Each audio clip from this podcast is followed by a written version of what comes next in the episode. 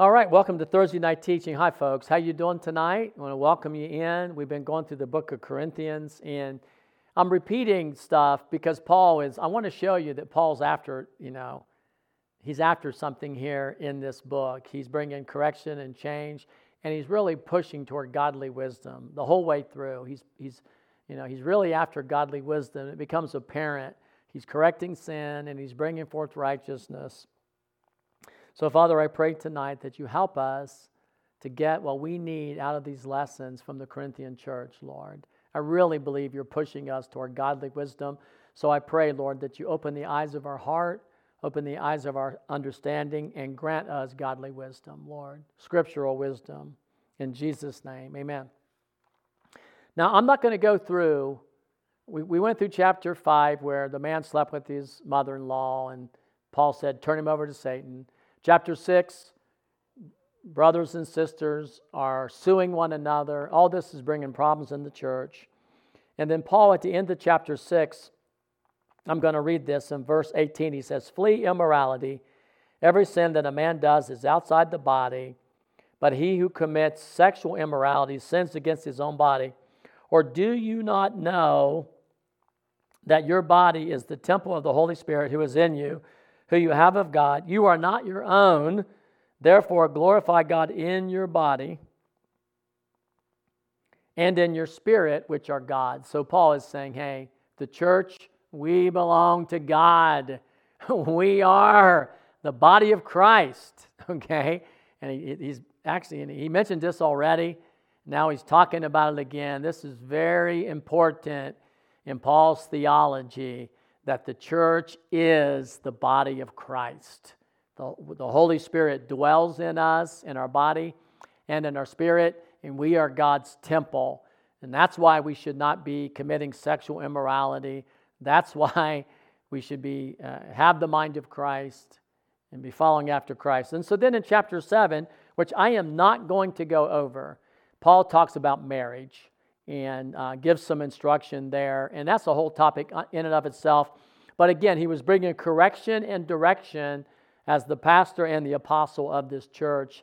And he uh, talks about marriage in that chapter. And I don't want to go through that so much. So let's go on to chapter 8. Paul says, Concerning the things offered to idols, we know we all have knowledge. Listen to this. Knowledge puffs up, but love edifies. And here he goes again worldly wisdom or godly wisdom. If anyone thinks he knows anything, he knows nothing yet as he ought to know. But if anyone loves God, he is known by God. Therefore, concerning the eating of things offered to idols, we know that an idol is nothing in the world. There's no other God than one. There are many so called gods in heaven and earth. There are many gods and many lords.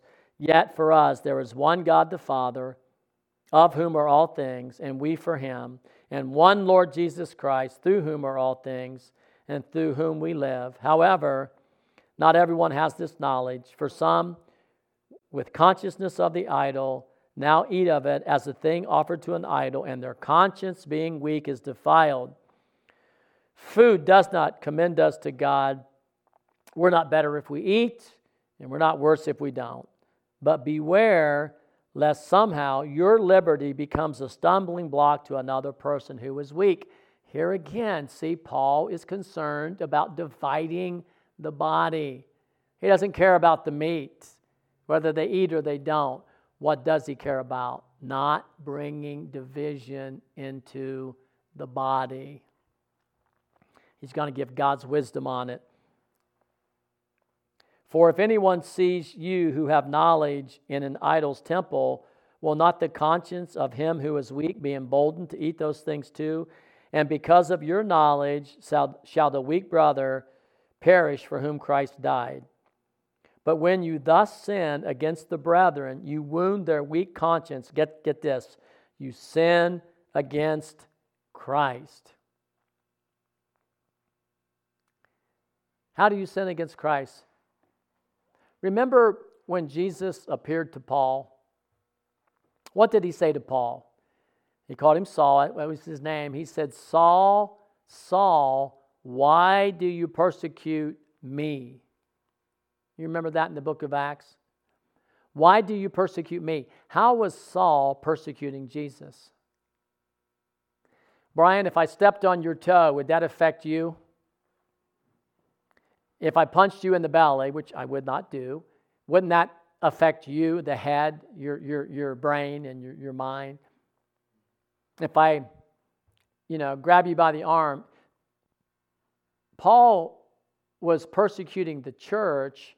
The church is the body of Christ, not metaphorically, but spiritually.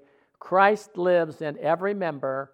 So when you sin against the least member of the body, you are sinning against Christ. You're not just sinning against Jesus, the head of the body, but you're sinning against the whole body. You're sinning against Christ because you've wounded your brother. So he says, hey, this is God's wisdom. This is the difference between worldly wisdom, I want my way. I did it, Frank Sinatra, I did it my way. That's very worldly wisdom. I did it my way. No one tells me what to do. Who do they think they are? That's all worldly wisdom. It's not God's wisdom. He says, Therefore, if food makes my brother stumble, I will never eat meat again, lest I make my brother stumble. Why? I don't want to sin against Christ. And that's, again, this is godly wisdom. It comes up again and again. In chapter 7, you had to marry your virgin because you didn't want to sin against her by keeping her in a, uh, a betrothed state but not marrying her, or by sinning against her by burning in lust for her and not marrying her, you know, committing sexual immorality. You need to marry her to avoid sexual immorality or just to do the right thing. Chapter 6, don't sin against Christ by taking your brother to court. Chapter 7, don't sin against Christ by sleeping with your dad's wife. In fact, kick the guy out because he's damaging the body. And you need to kick him out because he's hurting people. Everywhere, uh, you know, chapters 3, chapter 1, division. Let's get rid of that division. Why? You're sinning against Christ. Paul was telling them, don't let their liberty cause a brother or sister to stumble. This is the mind of Christ. The mind of Christ is dealing with a body. We all belong to one body. Where Paul is coming to that crescendo, he's moving right toward it in chapter 12 and chapter 13. He's moving to the hub of what he's trying to get across. That's why I'm emphasizing this as we go. So just move right on to chapter 9. So he says, Don't sin against um, your brother and sister. I'll just tap on this real lightly. And um, he talks about his right to receive offerings, but he doesn't even take advantage of that right because he doesn't want to uh, do anything to cause the gospel to stumble. I'll pick up with verse 15 in chapter 9. He says, But I have used none of these things, nor have I written these things that they should be done to me. For it would be better for me to die than anyone should take this boasting from me. For if I preach the gospel, I have nothing to boast about. It is of necessity. Yea, woe is me if I do not preach the gospel. If I do it willingly, I have a reward. If I do it against my will, I have been entrusted with the stewardship. What's my reward? That when I preach the gospel, I preach the gospel of Christ without charge that I may not abuse my authority in the gospel. And I could go on to the rest of chapter 9, but I'll stop right there. I, I want to talk about. Did you see what he just said here? So that I do not abuse my authority. Even though Paul has authority, and this is not the last time Paul's going to talk this way, he's already said, remember at the end of the, was it chapter um, 4? says, Do I come with a rod or do I come in gentleness? Now he's saying, I don't want to abuse my authority in the gospel. I don't want to take advantage of my authority. Everything he's doing, he is an example, he's doing to build up the body. Paul's not living for himself. Paul's not concerned about himself. Paul is not irritable. He is not touchy. He is not self interested. He is not boastful. He's not proud. Paul is interested in the body of Christ because he has this revelation that everybody in that church is literally a member of Christ and he uh, doesn't want to hurt them, so he won't abuse his authority.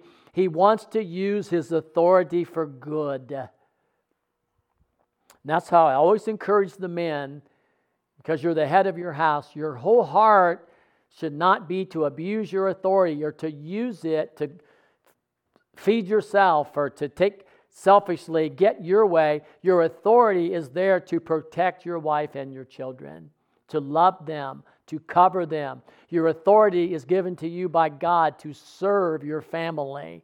I know many of you men, most of you men, go out and you work all day long and you bring the fruits of that labor. And I know women work too, but I'm talking to men here. And you bring it in to provide for your family to buy clothes for your children, to support your family. And, and, and you, you do it because you love your family. We need to take that same love and not abuse our authority by being grouchy and grumpy and demanding. We really should be serving our fa- family. Authority is always given, Paul says, to build up, not to tear down. There are times where you have, like you, you got to spank your children. Here, here's a very good very good way of looking at it. You got to spank your children. You never spank your children to vent or let off anger. You don't discipline your children so you can vent your anger and call them names, and that's an abuse of your authority. You discipline your children to bring correction to them so they can grow up as godly children, not to vent your anger. It's to correct them so they'll grow up into solid citizens and disciples of Jesus Christ. That's the difference between using your authority correctly and using it wrong when you're bringing correction. Correction is to help them, not to release your anger, and we will pick up right there next week.